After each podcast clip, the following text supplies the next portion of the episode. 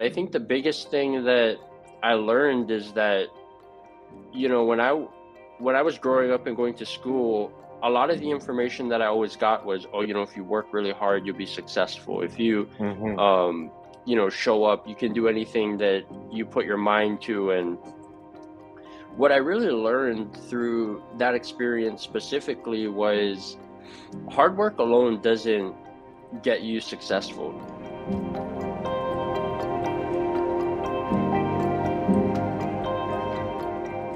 Hello, everybody. This is Anthony for a new episode of Your Brothers podcast. Today, my guest is Mr. Paul Deitch Cumming. Paul was born and raised in Hawaii, and he was he supported his family financially since he was 16 years old. He spent the last six years of his life working in the financial industry, helping people achieve things they thought they were never possible. His mission is now to eradicate financial illiteracy by helping as many people as possible live on their terms.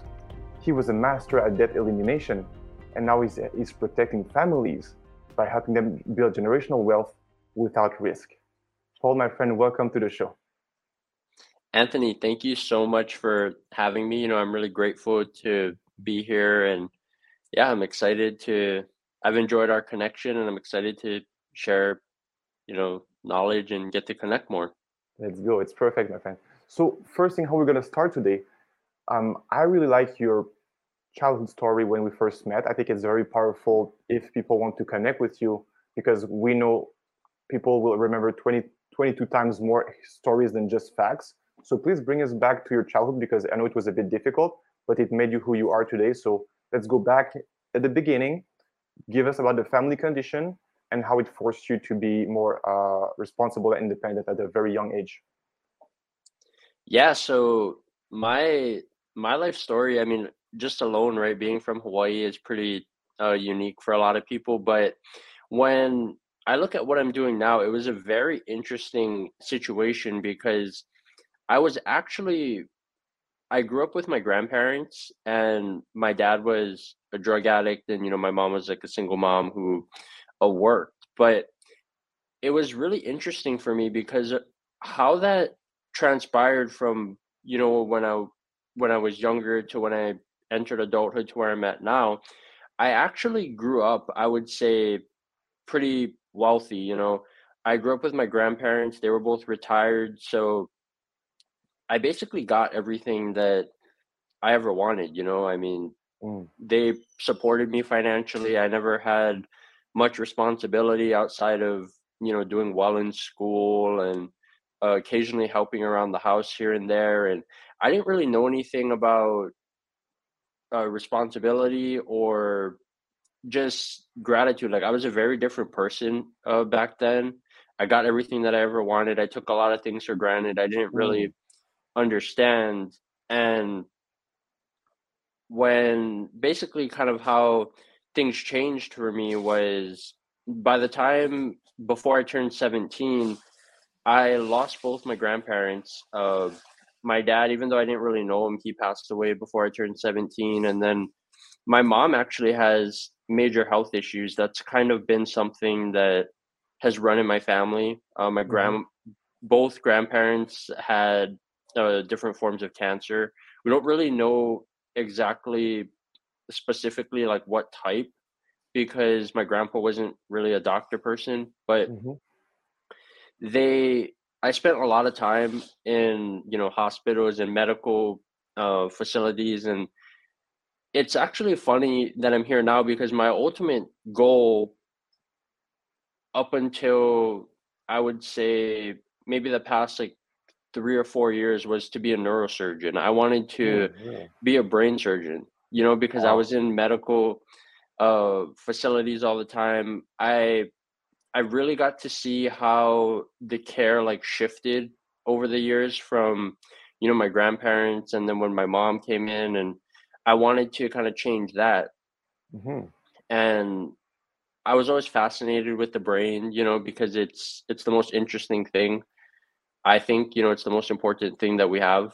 And yeah, yeah I just I thought it was really fascinating. But basically, you know, my mom had a ton of health issues and then she actually nearly almost passed away as well. So I actually started going to college uh, when I was 16. I I went to college when I was 16. I worked multiple jobs. I I didn't like completely take care of like my grandpa, but I helped him or I helped my mom uh, do it, and then I ended up finishing up about a year until I had to, um, you know, support my family financially. I worked 20 mm-hmm. hour days for two years straight. A lot of the um, information as a teenager, you know, so I always joke with people that by the time I'm 30, I'll have worked more hours in my, in like 15 years than most people work in a lifetime. So it, um, yeah, yeah, it's, it's, it's been pretty insane, but I think the biggest thing that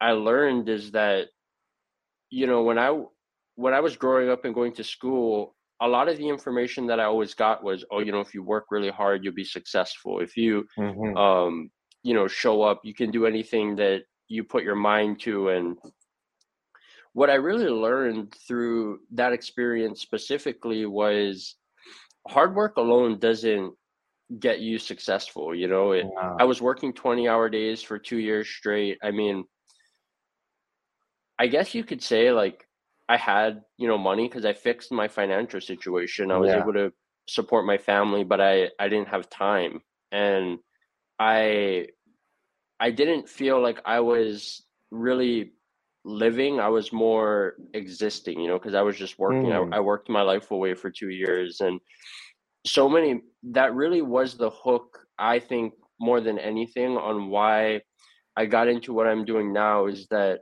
I see so many people, you know, talk about um, like slavery, you know, when we had this whole Black Lives Matter movement. But it's like if you look at how people view money in this country, almost everyone is a slave to money. You know, you're you're either trading your time for money at some point or you're like so obsessed with it, you know, and yeah. It I didn't want to feel chained to money, you know. I feel like money is essential, but more than anything for me, I wanted to impact the world and help people. And the the funny part too about how I got into the whole finance world was I spent four years in banking and my plan when I first started was to stay for a year or two because I I got tired of working, you know, the 20 hour days. I wanted something to where I had a lot more structure and I could work, you know, one job because the plan at the time was for me to go back to school. Mm-hmm. And I I would do research and as a neurosurgeon, you know, they make over a million dollars a year. I don't know what it is now because I haven't, you know, kept up with like yeah. as things changed. But at the time, you know, a million dollars was a lot more than it is now. And I was like, mm-hmm. well, doing a ton of research, I've always been a analytical person I realized that a ton of people who are in the medical field, you know, you're making all this money, but what's the point of making all this money if you don't know how to manage it? And that was a huge oh, problem yeah. that I was seeing, you know, is that a lot of people in the industry were making a ton of money, but they didn't know how to manage it. They were constantly uh, losing money and they didn't really have an ideal financial situation. So I kind of planned ahead mm-hmm. and was like, well, if I need to get a job, this would be a great one because it would teach me, you know, about money and it would be great for my structure and schedule and ultimately let me go back. Well, I ended up staying for four years because uh, kind of like what you said in the bio, you know, for three of those uh, four years outside of the first year, I really was a master uh, debt eliminator. You know, I used to help people from all different types of age ranges, you know, like I was I want to say when I started I was 18 or 19. It, I want to wow. say it was probably not closer to 19, but I was helping people who were like on average three to four times uh, my age. And mm. how did you learn was, that? By yourself, just with books, or because I can imagine that elimination there's some content out there, but what about finding you that is working compared to other people who are promoting something and maybe they, they just fall short and they always fail? Well, I've always I've never really been that was a I guess you could say my first big like sales venture and I've always been an analytical person. So I never I've never been in that environment before, so that's why it took me, you know, a year to uh, familiarize with the. It was my first professional environment, and if you've ever been to Hawaii, you know it's pretty uh, laid back. A lot of people aren't really very like businessy and like mm-hmm. suity and type of things. So having yeah. to wear dress dress clothing all the time was a huge uh, change for me. Being in an environment where I was the youngest person, like by far, was a huge change for me, and I really did a lot of research. You know, I I asked uh, questions from people who were having success. I did a bunch of my own research, and what I really found is that it really all comes down to like a numbers game. You know, it's it's all about um, how much money you can uh, consolidate and just putting things together through like a budget or a plan type of thing. So once you kind of figure out the basics, all the specifics, you know, you can with the rates and how things work and this and that. That was basically what it what it was for me. But I I share this story with people all the time because you know people look and see where I'm at now, all the adventures that I've had, all the the mentors that I had, and they they think that it was always like that for me, and it and it really wasn't. You know, with everything because I started in the same position. I would probably say worse position than most of my clients did because mm-hmm. I don't really know a lot of other people who did what I did at my age. You know, like I know people who can relate to yeah. having been put in that situation, but not at the age point in the sense that I I had so many things that were hindering me, you know, like legally. And when I got into the finance world, that was definitely I would say a big problem that I had was I was insecure about my age, you know, because yeah. I thought, well, you know, and my grand and I, I'll always remember what my grandpa told me, and he told me that it doesn't matter how smart you are, that there's no better teacher than life and experience, and mm-hmm.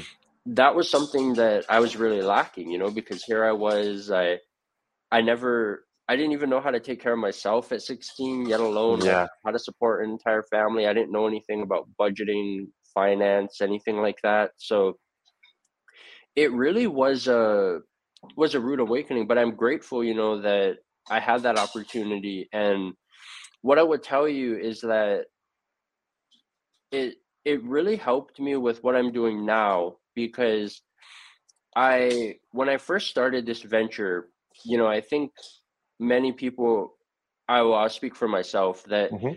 we've all been given you know information that we thought was true at the time or you we we've we chose to accept uh, someone else's truth instead of the actual truth and that was definitely how it was for me throughout that time you know i thought that oh you know banking was so good and i was helping people save a bunch of money but looking back with what i know now i definitely feel like i did i did help people more than um, i hurt them but yeah. hindsight being 2020, I robbed a lot of people of wealth, you know, because we have this disposition and a lot of people work at the bank. Like if you go ahead and ask um, you know, next time you go to the bank for anyone watching, go ahead and ask your teller if they next time they tell you to oh, open a savings account. It's like, why would I put uh, any percent of my money to earn two tenths of one percent. That's the yeah. average that people are earning yeah. in a savings account.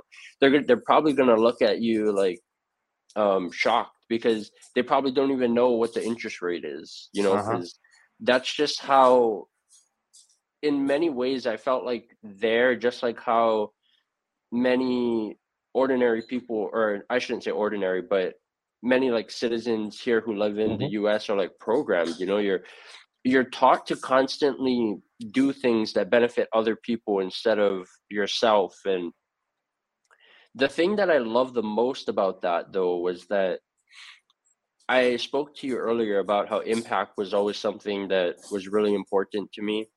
And that was never more apparent than when i worked uh, in the banking world because i was a top producer. Um, i got numerous accolades for yeah. service I was loved by I would say 95% of my customers, probably even more, but we'll just be a little modest.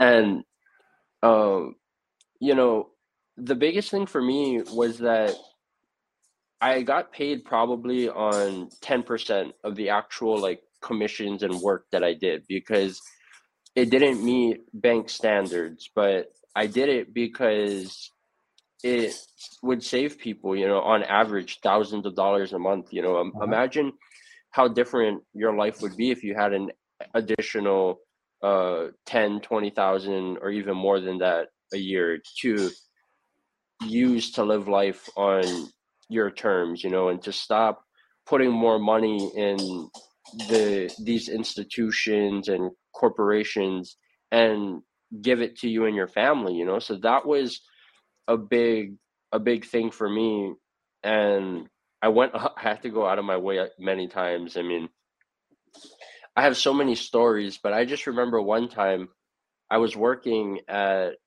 one of my branches and this was after I had like signing authority, so I had kind of like control and I worked like two or three hours like after. So our the when I transferred to probably the second or third branch that I was at, we were like a smaller in-store branch, so we closed mm-hmm. at seven o'clock. Well, there were times where I would stay three hours after, you know, helping to finalize uh, deals and really get thing get things in order because it would it was a massive uh, change for a lot of these people, you know. And I always I always used to get asked the question, you know, what makes you different? Because there's so many people in the finance space where it's all about money. I mean, we'll kind of get into that more in yeah. the interview, but uh-huh. I always would get asked people, you know, I I constantly spent I would say 80 to 90% of my time just like fixing problems, you know, mm-hmm. that somebody else helped these people, but they did them a disservice. And that's what I would always tell them. I would always start things off by saying, you know, I apologize that uh, this happened to you, but I can't change your reality unless you yeah. let me. And you know, a lot of them did, and it. I I don't really like stay in touch because I'm not in Hawaii currently. I'm in Florida, and it's mm-hmm. you know the time difference kind of gets to you because when imagine. I'm awake, they're sleeping and things like that. How many hours difference now? Uh, six hours. Six hours. Yeah. Mm-hmm.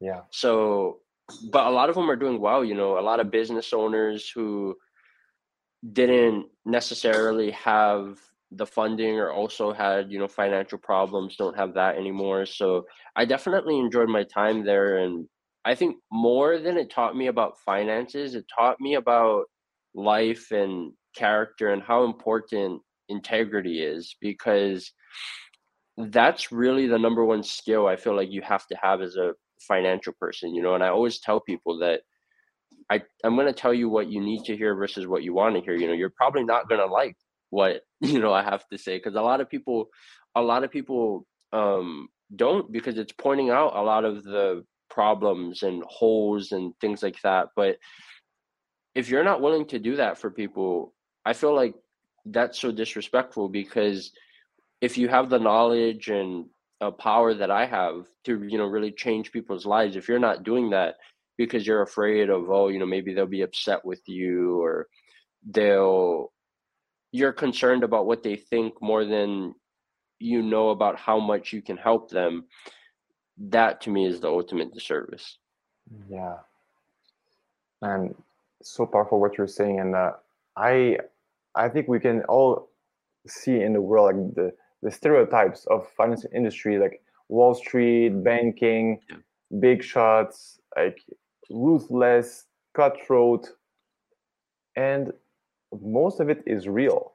So yeah. to have a guy like you who is authentic who has integrity and who wants to actually help and if a product is not made for that client then you will not be afraid to say that's not for you. Let me show you something else that is more suitable.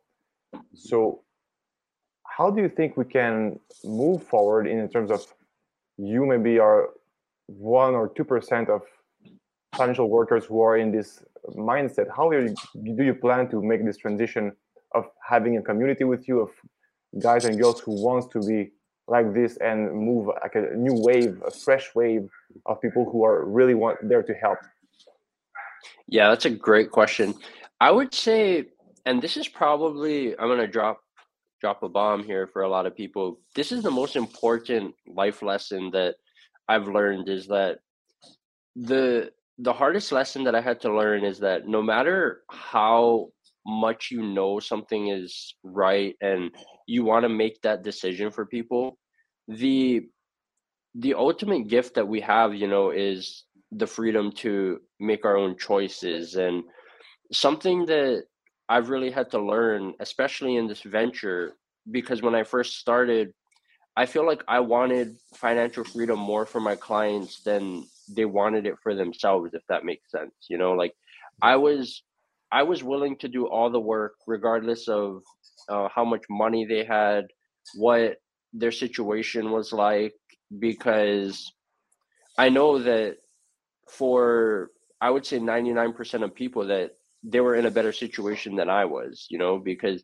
just based off of their age alone, I mean, the fact that I wasn't even 18 legally hindered me from doing a lot of things, uh, even though I had the I had the ability, you know. So I think that it really starts off with the choice to want to improve, you know, and I just made a video the other day about how I'm really not so sure that people really want financial freedom because if you look at the the choices that people are making and you know there's tons of reasons for it right? Like maybe it was the information that they've been financially programmed with or they really trusted somebody who they you know thought knew what they were doing and like i said accepted um, somebody else's truth.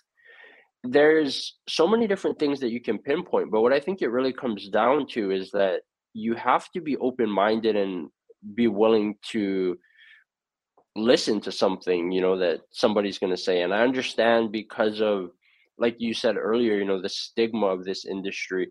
There's a reason why the financial services industry specifically creates more millionaires than any other industry because money is essential to live you know? A lot of people we're in a very interesting economic situation right now. A lot of people are hurting for money because they they need it you know to buy food to pay rent uh to afford gas and it's it's something that's inevitable. I mean and with everything else you know I, as much as i would love to tell you that i i can make in a perfect world you know every everyone would be transparent and authentic yeah. that's not the case and you really the best way that i would tell people to kind of like filter through that is do your research and ask questions you know mm-hmm.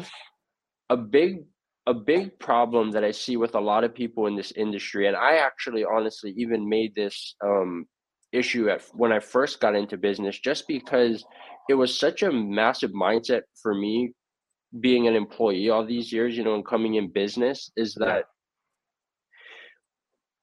so many people in the finance space want to um, advise people on like, oh, what to do before even really understanding their uh, story, you know, and what they're trying to do. Like, what are your goals? What, mm-hmm. um, like, what is your, what is your budget? What is like, what are you trying to do? You know, and it the problem that I have with that is that the biggest issue that I've found is that a lot of people don't even know what they want. You know, I'm asking people like, when do you want to retire?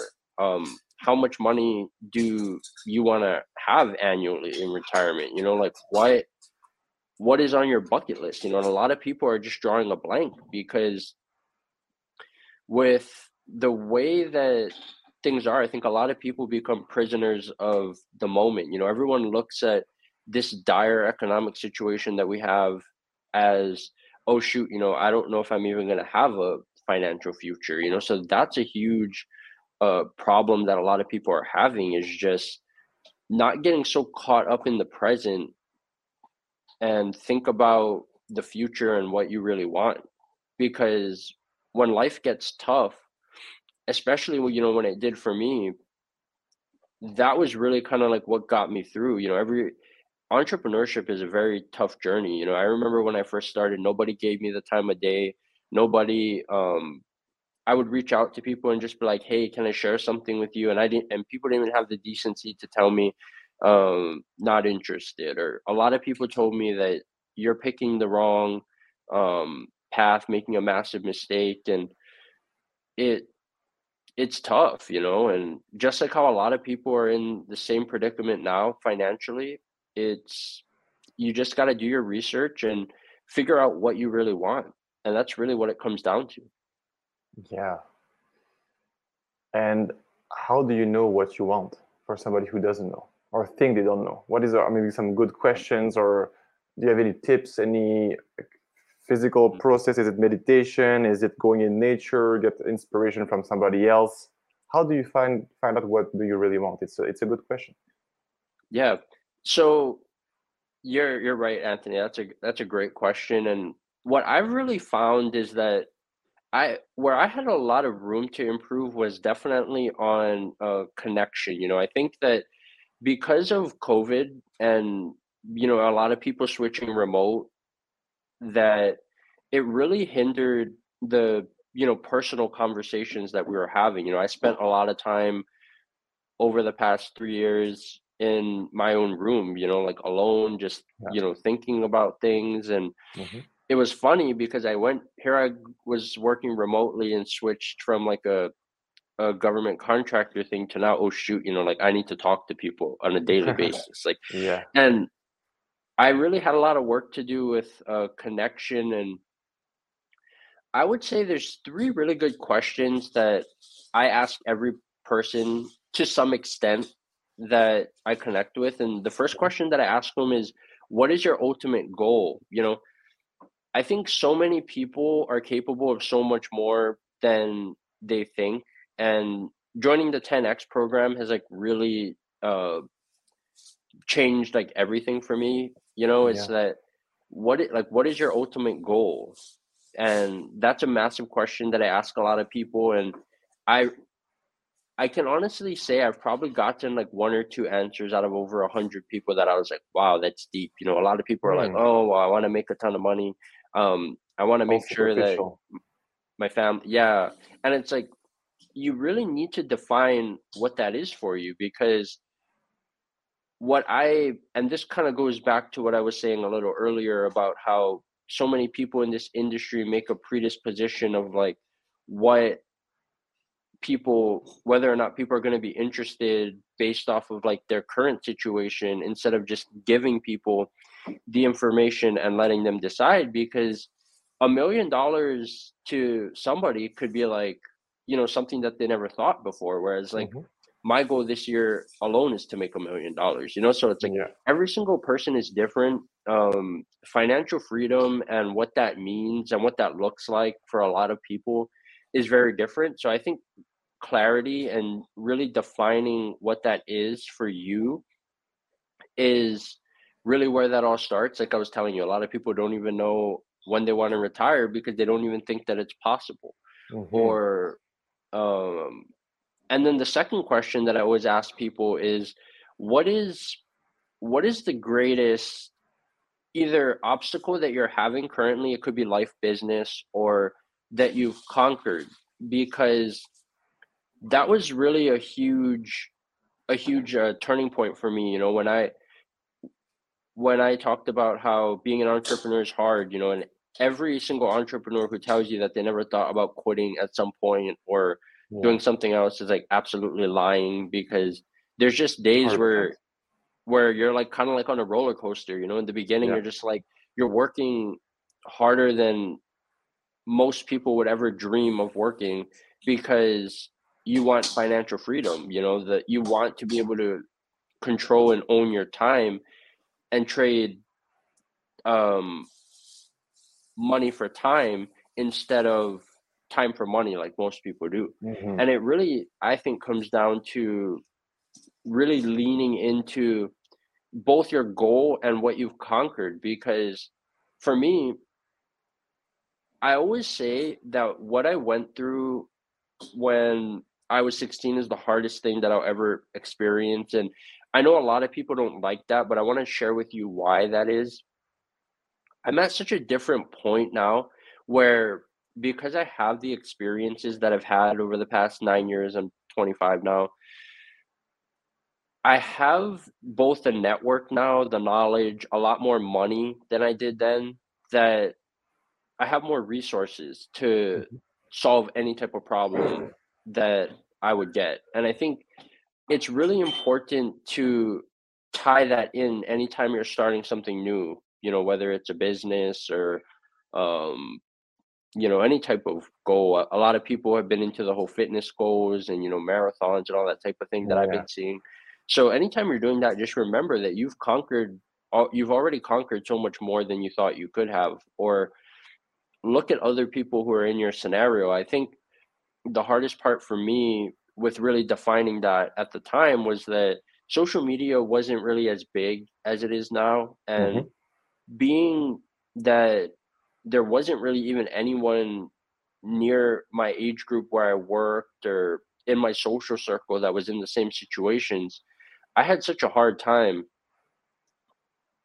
kind of like digging in and you know really understanding it so once you are able to answer that question and then the third question is what are you currently doing to achieve the goal? You know because a lot of people uh, i found out from connecting that there's a lot of entrepreneurs here who have you know big goals. They want to do x they want to do y but nobody's actually doing them. And that's why i always ask people you know what are you doing to achieve this? What are you willing to do to achieve this? You know and those are three questions i think that can definitely help um, get clarity for sure. Yeah. What do you think people should give up in order to receive what they really want? Is it just bad habits or there's something else that really like you have to sacrifice x y and z to really get where you want to be? That's a great question. So i can tell you that for me i was always told that you know comfort is like the growth killer mm-hmm. but what i've really learned from my experience is that it, i honestly think that pride is the growth killer because if you look at how many people you know we have billions of people in the world today right everybody yeah. suffers from some type of problem uh-huh. and i don't really know anyone who is so efficient at it that they they solve it almost like solve all their problems immediately but if you look at the access that we have you know through social media and um all the you know networks and things like that there's really no reason why we can't solve any type of problem you know we're currently experiencing but i think that pride is the killer because especially for you know men you know we were i don't know about you but i grew up with my grandparents so uh, talking really wasn't a thing in my house you know so mental health was a massive issue mm. for me i i was told that you know you be humble you don't um I knew like a lot of answers in class, but I didn't want attention. I was told, "Oh, you don't want attention. You know, be quiet, um, humble." Yeah. So that's you're an introvert you know all these type of things that we tell ourselves. And i think it's it's pride is the issue you know because a lot of people you'll find that they want to ask somebody for help. Uh, a big way that i would tell people is that in business if you don't learn to ask it's uncomfortable because if they're having pride issues, you're definitely going to be having pride issues, you know, and saying, hey, you know, I do X, I do Y, um, how can I help you? Or something along those lines. And yeah. what I found is that people are more receptive to that because they're just not willing to make the first move, you know, mm-hmm. they want you to be able to post something. And I found that when I make videos that, hey, you know, I do this and my goal is to help 100 um, families this year i would love to help you you know i get responses because people don't want to ask but when you offer it's a it's a different kind of ball game nice. and that's really how it was f- for me with um, mental health you know i really had to ask myself all those questions like what how look at what this is costing you you know because i didn't live a 10x life I, I always tell people, you know, when I was younger, that I was born to be 10x because I mean I didn't know any other 12 year olds who wanted to be a neurosurgeon when uh, none of the doctors in the state that I lived knew what that was. So, but I had to learn to ask myself, you know, those difficult questions. And I think that that's why personal development and growth is so hard for a lot of people is that you have to get comfortable being uncomfortable. And pride is a huge inhibitor for sure. Yeah. Um, maybe you can tell to people because I know about this little part of the story that you, you forgot to mention, but when you were a kid, you were actually studying things way ahead of your age, correct? Like elementary school, you were studying like college level classes or books, if I remember well. Yeah, so when I was in elementary school, I started reading um like chapter books and like novels when I was in first grade.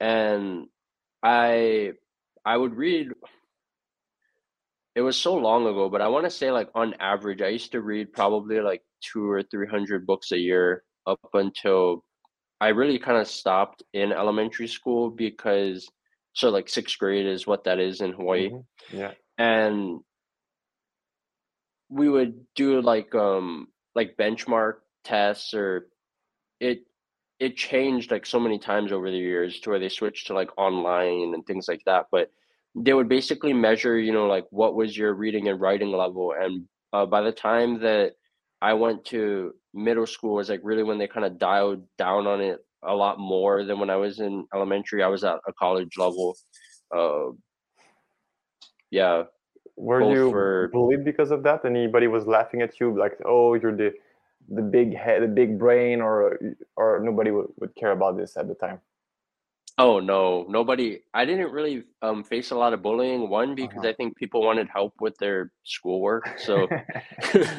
yeah that definitely worked in my favor. But I knew in, into school that I was a nerd, but I've never been somebody that really cared what um, people thought. You know, I was always different.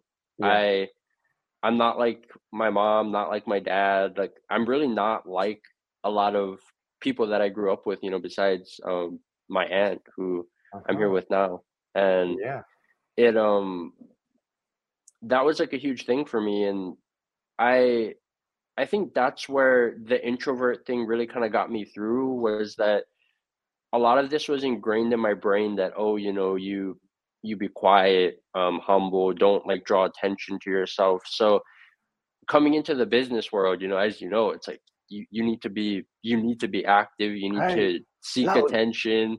Yeah, you need to you need to be willing to um, put yourself out there. So it was definitely a massive shift for me. But like I said, you know, it's all about getting comfortable being uncomfortable. So somebody who has the idea to start a new project, maybe a new business, Mhm. uh, something creative, they don't like their job and they want to switch to something better. So you were in, in banking and you were there for a while, but eventually you found your path and you had the courage to go to do your own thing. So what is one or two tips you can give for people who are afraid to jump in the unknown and if they know it's the right thing to do, they feel in their heart, man, I cannot ignore that anymore. Like it's so loud. Yeah. I have to take action. So how do I start to just break this mold of comfort and just maybe they're mm-hmm. secure and they have a family or yeah. Yeah, that's a that's a great question as well. And I can actually say that, you know, social media and doing these type of things were uh, definitely something, you know, for me that I've never done before. I when I was an employee and I didn't really have, you know, a ton of time then because I was always working, but I never really liked social media and I knew that technology was important, you know, because it's done massive advancement over the years, but I never liked social media just because there there was always so much misinformation or I felt like people were just wasting their time there. I used to see a lot of coworkers that would just man. scroll I was the scroll and I was like yeah, and I was just like, you know, there's a lot of like misinformation. Like, why am I gonna come on here?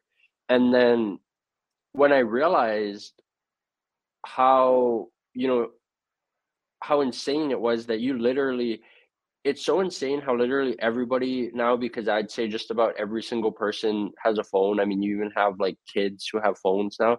Mhm. You you have a voice like y- anybody can go on, you know, any of these social media platforms, make a video if you have a message it's so powerful that you have to um if you're not making use of that, I think that's definitely a massive disservice, especially because of how you know expensive it is in business to uh, pay for marketing campaigns and do all these type of stuff that social media basically allows you to do for free and you get to connect with people uh, all over the world.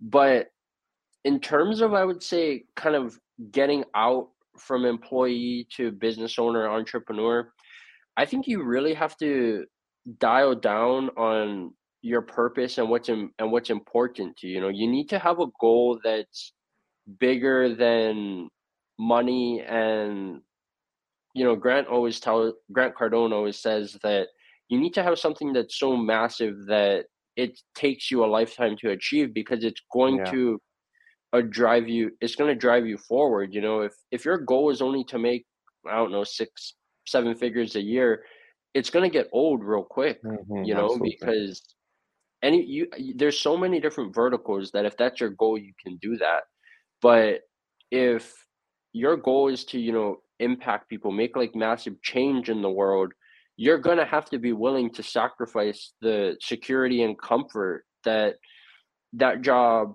um you know gives you or you're going to have to be willing to sacrifice your time.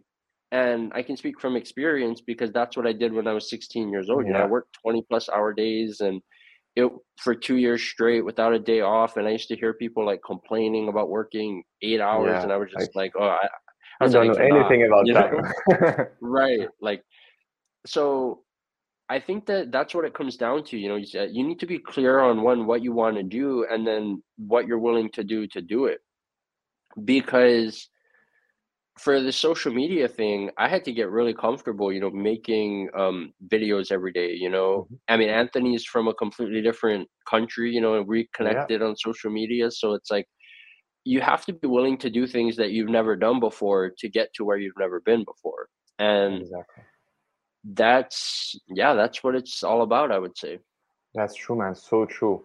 Um, I know that you had some powerful mentors, and I guess maybe you still have them today I was curious, how did you meet these guys and which kind of impact they had in your life? And maybe you can tell us a bit more like, is it uh, you see them every week? Is it once a month? And how do you keep this exchange very fair when there are guys who are making or have a net worth of seven, eight figures and you're just like, you're starting out in life, you're 25. How do you keep this interaction with the mentor powerful so they feel uh, fulfilled as much as you?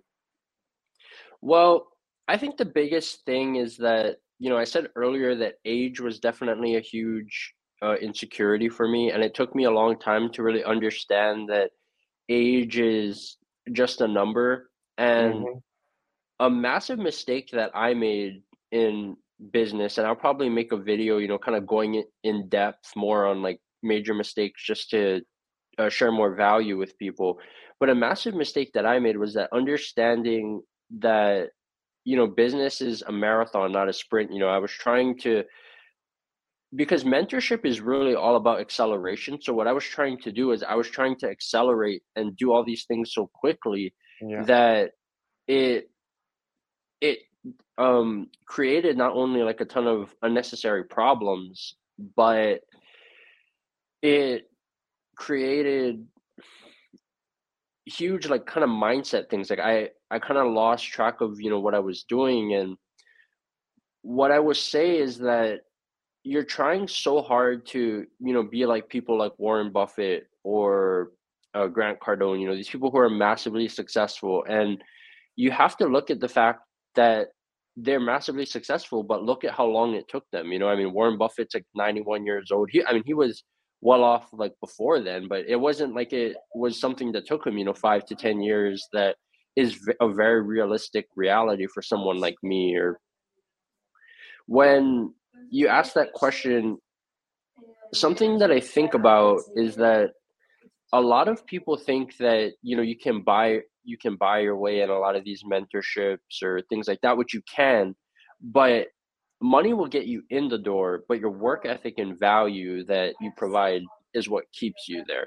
And when I talk to a lot of my mentors, the biggest thing that they tell me is that you're so far ahead of where I was when I was your age. I think when Grant Cardone was 25, he was talking about how he was like a drug addict and you know Yeah, going to he was. rehab and he had like no money I you was the know same, and by the way. Also. Yeah. So you know that's what i'm saying like so, so many people underestimate um just how much they've accomplished because you're looking at people who are massively successful than you but you also have to understand that for me a lot of my mentors are 20 plus years older than i am. So it's like and i have goals to be a billionaire in the next five years you know where it took them nearly almost like 10 years longer to do that and a lot of them aren't even there yet. They'll definitely be there because they're massively successful but i think it's just really important to put that into perspective and understand that there's so much more things that you can offer to people to add value because i always get asked this question by like oh well you know what if i don't have money or what if i don't have x and then what if i don't have y? And i was like there's so many uh, skills and intangibles that you can't teach someone you know like work ethic um ambition. It there's just so many different things that you can't teach you know you i i feel like you can't teach someone to have like character and integrity. It's kind of something that you either have or don't. And Mhm. that is how regardless of how old you are or you know what your situation has been just add value and that's something that i always try to do Yeah. Man, that's just I, I can imagine like people who maybe they're searching for mentors and they feel uh, intimidated and you found great I don't I will not of course ask names, but what was your approach to just to reach reach out to them? Just like pure luck and just okay, I'm gonna go and ask. Uh, because some of my uh, of my guests they said just give the permission to people to say no themselves before saying in your own mind that you like you decide for them if they have to they will say yes or no. I did the same with my podcast and i have some guests coming in the next few weeks and people will be impressed like oh he said yes. That's cool. And you're starting out. You just never know what will happen but if you never ask you will never know and it's i think it's from a song what is if you never ask you'll never know. Anyway so what was your approach as a mentality to like i'm worthy i'm good enough i mm-hmm. can receive attention time energy from them compared to somebody who's like man they will of course they will say no. They must be so busy right now. They have a thousand things to do and they i have they've never saw my face. How to make this mindset shift?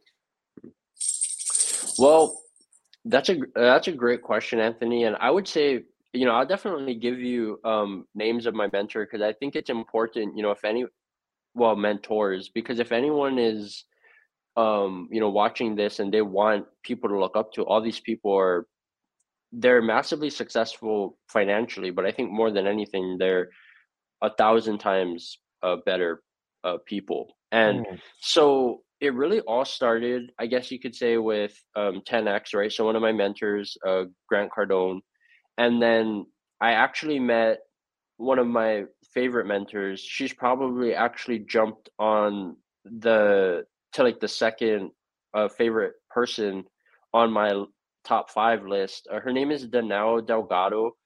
I don't want to uh, take too much time to explain her because her story is massively long. But I would say with oh, and then I have a another mentor with what I'm doing financially. Uh, his name is Richard Conlin. Another uh, someone who's massively successful, who's in the top one percent, well, one tenth of one percent of financial professionals in the world.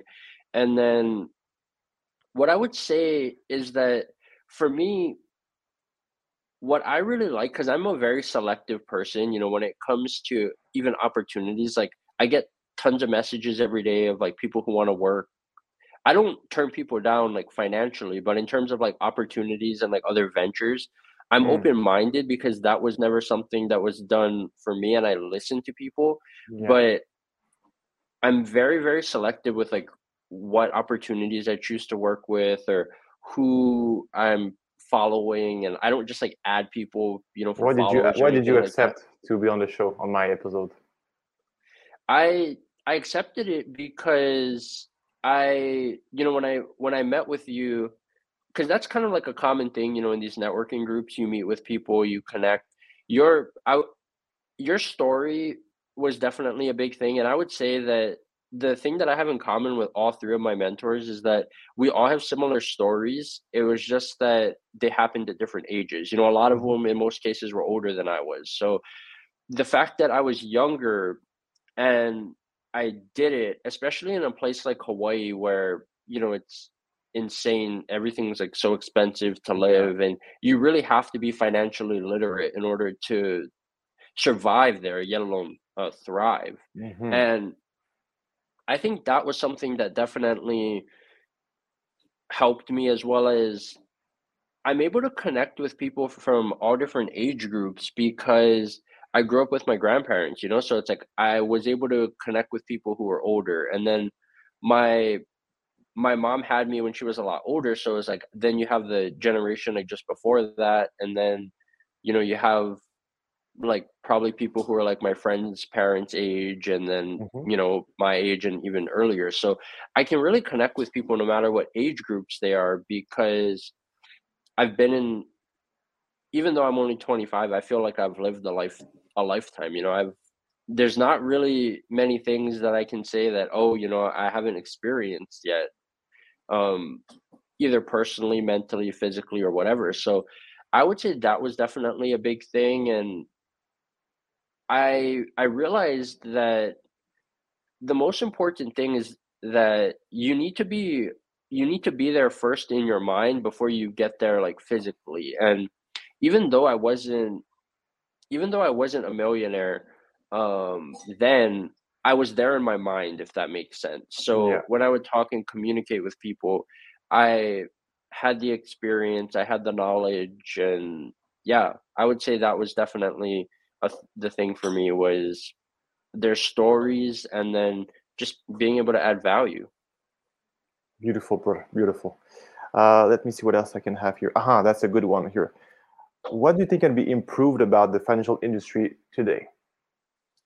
I think the biggest thing that could be improved about it is that uh, people need to know what a lot of their like the, a lot of the common financial decisions that people are making they need to know what that actually means because a lot of people are listening to professionals that don't even know what they're doing you know? It's like i ask people this question if somebody is a fiduciary which means that they do things in the best of their client then why is like 90% of the population you know like losing money in the market now? Like i don't even understand really why risk is a thing because if you ask any person you know how much money do you want to lose a lot of them are going to tell you zero you know i don't i don't i don't know anybody who wants to lose any money. Yeah and i think it starts off you know with ourselves. And like i said there's a lot of people in the industry who uh, look at people as you know another number.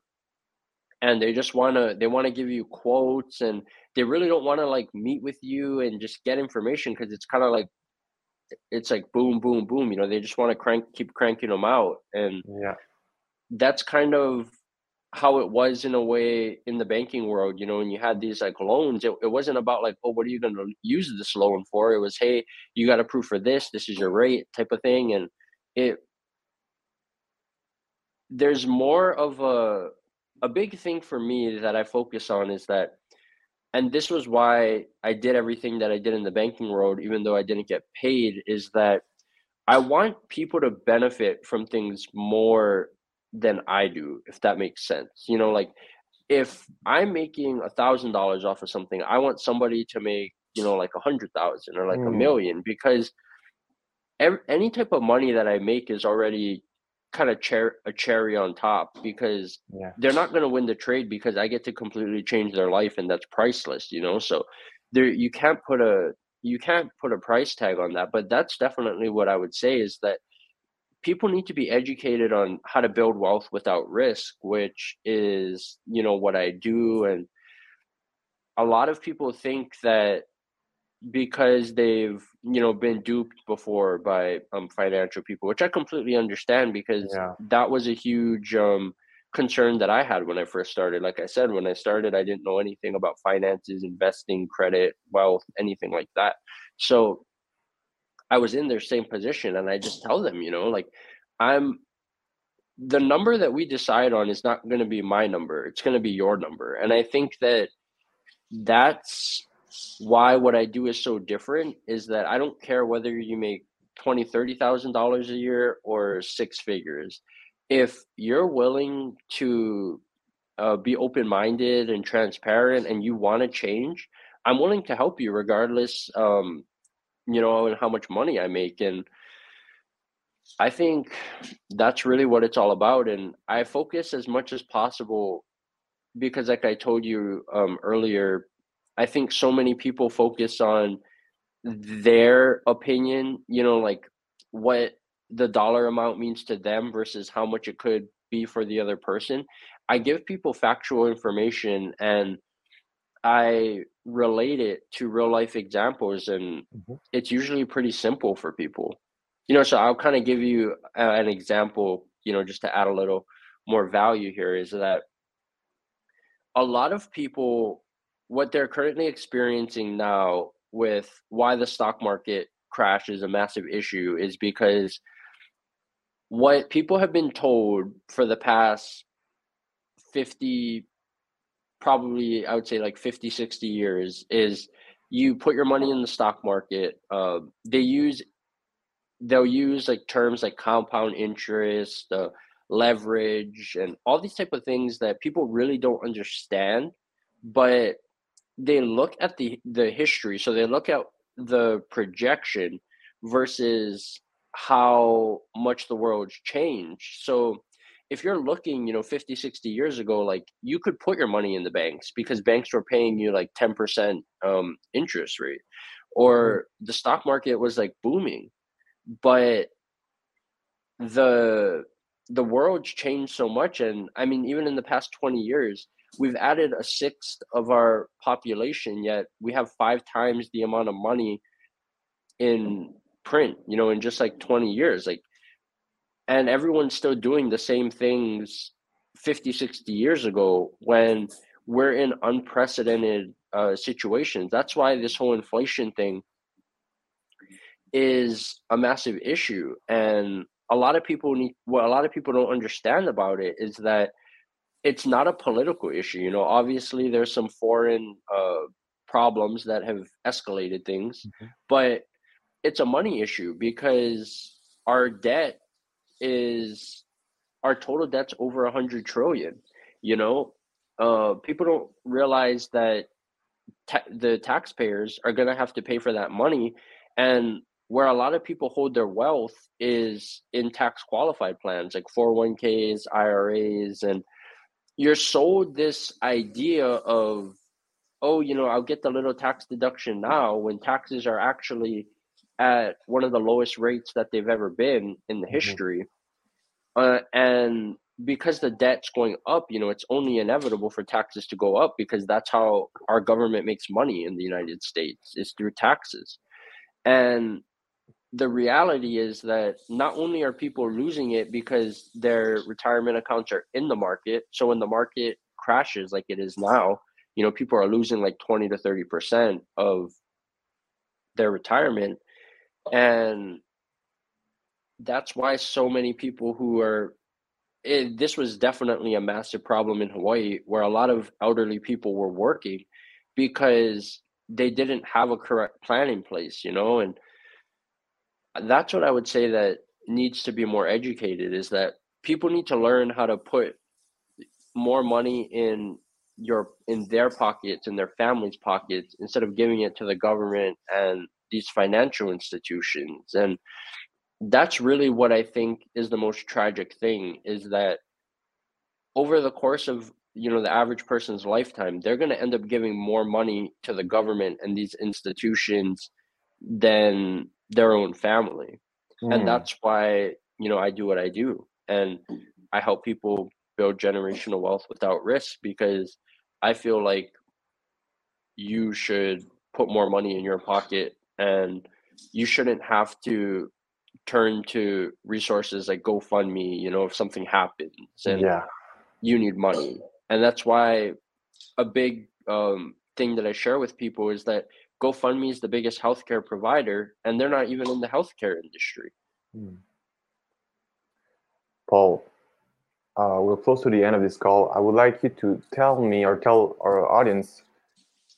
So, with all that being said, if we fast forward maybe five years from now and people go and look back at our episode in 2022, what is one powerful message that represent the wisdom of your life right now from the 25 years you, you've lived. Some people say, oh, it's not so much, he's not so old.